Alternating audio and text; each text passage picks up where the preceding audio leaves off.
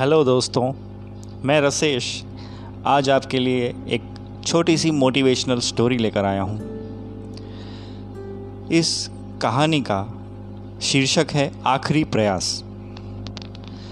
एक बार की बात है दोस्तों, एक राजा के दरबार में एक विदेशी मेहमान आता है। उस विदेशी मेहमान ने राजा को एक बहुत ही सुंदर पत्थर उपहार में दिया। राजा को वह पत्थर बहुत ही पसंद आ गया। उसने तुरंत अपने महामंत्री को बुलाकर उस पत्थर से भगवान विष्णु की मूर्ति बनाने के लिए कह दिया। महामंत्री तुरंत उस पत्थर को लेकर गाँव के लिए निकल गए। गाँव में जो सबसे बढ़िया मूर्तिकार था, महामंत्री ने उसे इस काम को करने के लिए सौंपा। और साथ में यह भी कहा कि अगर वो भगवान विष्णु की मूर्ति बहुत ही सुंदर बनाएगा तो उसे पचास स्वर्ण मुद्राएँ इनाम में मिलेंगी। तो दोस्तों, मूर्तिकार तो बहुत खुश हो गया और मूर्ति बनाने के लिए अपने औज़ार लेकर काम में लग गया। जैसे ही मूर्तिकार ने पत्थर तोड़ने के लिए हथौड़ा चलाया, लेकिन पत्थर टूटा ही नहीं।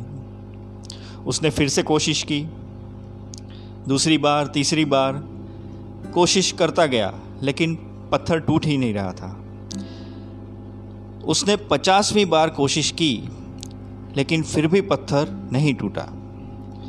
और जब इक्यावनवीं बार उसने पत्थर को तोड़ने के लिए अपना हथौड़ा उठाया तो उसके दिमाग में एक विचार आया कि जब पचास बार में ये पत्थर नहीं टूटा तो अब क्या टूटेगा? और यही सोचकर, वो थक कर उस पत्थर को लेकर फिर से महामंत्री के पास गया और बोला कि इस पत्थर से मूर्ति नहीं बन सकती। महामंत्री को तो राजा का आदेश मिला था, इसलिए वो कैसे भी करके इस मूर्ति को बनवाना चाहता था। तो महामंत्री फिर से गाँव गए और एक साधारण से मूर्तिकार को इस काम को करने के लिए कहा। उस सामान्य मूर्तिकार ने जब एक बार इस पत्थर को तोड़ने के लिए हथौड़ा चलाया तो पत्थर टूट गया। और उस मूर्तिकार ने बहुत ही सुंदर मूर्ति बनाकर महामंत्री को दे दी।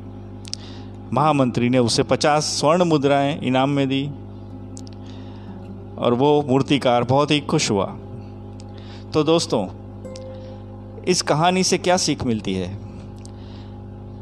अगर पहले वाले मूर्तिकार ने हार नहीं मानी होती और एक बार और हथौड़ा चला दिया होता तो वो मूर्ति बन जाती और उस मूर्तिकार को पचास स्वर्ण मुद्राएँ मिल जाती। लेकिन दोस्तों, उसने हार मान ली ये सोचकर कि अब ये मूर्ति नहीं बनेगी, जिसका फ़ायदा उस सामान्य से मूर्तिकार को हो गया।